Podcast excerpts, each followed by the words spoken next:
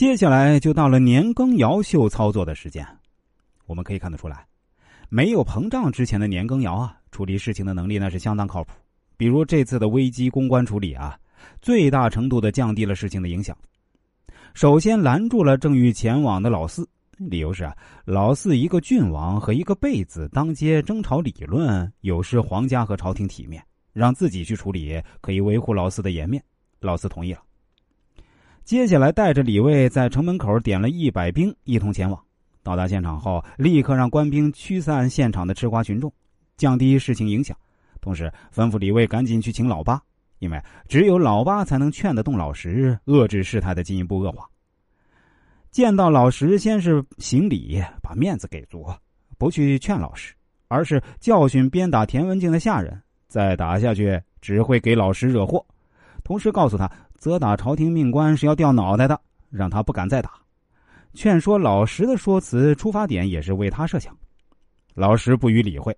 直接自己动手鞭打田文静，年羹尧拦不住，料想着老八就要到了，为了保护同一阵营的田文静，就用身体替他挡着。这铁憨憨老石还真动手啊！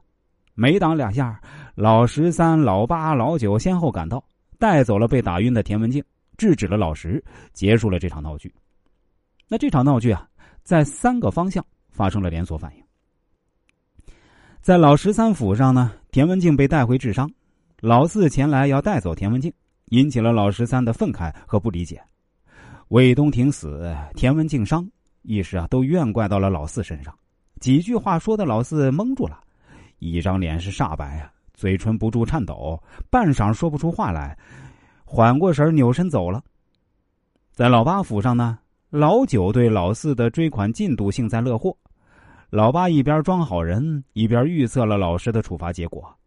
把锅甩给老九，自己仍然是那个贤王。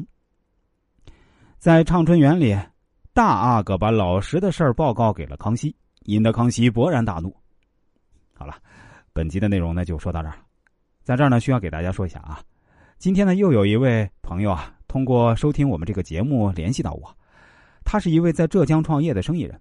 他说自己这些年啊，其实是非常焦虑的，感觉自己的能力非常强，但是啊，并没有达到自己预期的目标。眼看身边那些能力跟自己差不多，甚至能力远不如自己的人，现在都混得风生水起、人模人样的，自己也想争口气，实现弯道超车。所以啊，他希望我从易经的角度啊，帮他看看最适合发展的方向在哪里，又有哪些不适合发展、需要极力避免的领域。他知道，我在这方面呢，都是可以通过易经知识来推导、计算出来的。说完后啊，他就发来了自己的正面照片、出生年月日、出生地。我推导后啊，给了他一个相对满意的答复。他自己感觉也不错，认为今后的事业上可以避免很多盲目的探索。当然，这其中的一些具体细节呢，我就不逐一展开说了。如果大家想要了解更多这方面的内容，其实也是可以的。您只需要关注一下我的微信公众号。